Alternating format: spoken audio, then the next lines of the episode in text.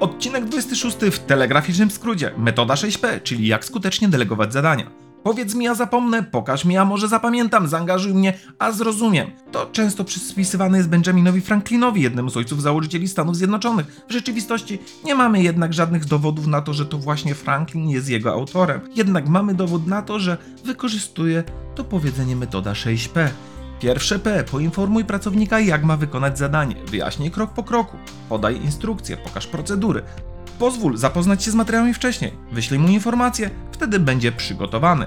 Drugie P. Pokaż, jak krok po kroku ma wykonać dane zadanie.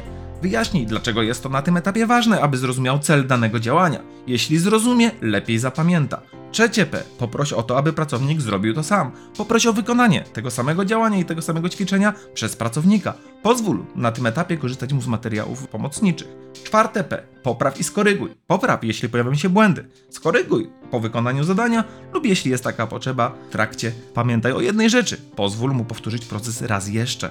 Piąte P. Poproś o pytania. To jest jeden z kluczowych momentów. Poproś o pytania w formie otwartej. Jeżeli na tym etapie zdefiniujesz, co jest problemem albo gdzie mogą pojawić się wąskie gardła, unikniesz sytuacji, w których te błędy będą popełniane. Szóste P. Powiedz, czego oczekujesz. Czyli powiedz, czego oczekujesz podczas wykonania tego zadania. Wskaż, co pracownik powinien zrobić, jeśli nie będzie wiedział, jak postąpić w danej sytuacji. Powiedz o tym, co jest ważne dla ciebie, dla firmy, zespołu czy też procesu i podsumuj działanie. Twój pracownik, jeżeli przejdziesz z nim przez tą metodę, może lepiej i efektywniej i skuteczniej wykonywać działania, a ty będziesz spał jako szef spokojnie. I to by było na tyle telegraficznym skrócie, czyli jak skutecznie delegować zadania. Do usłyszenia w kolejnym.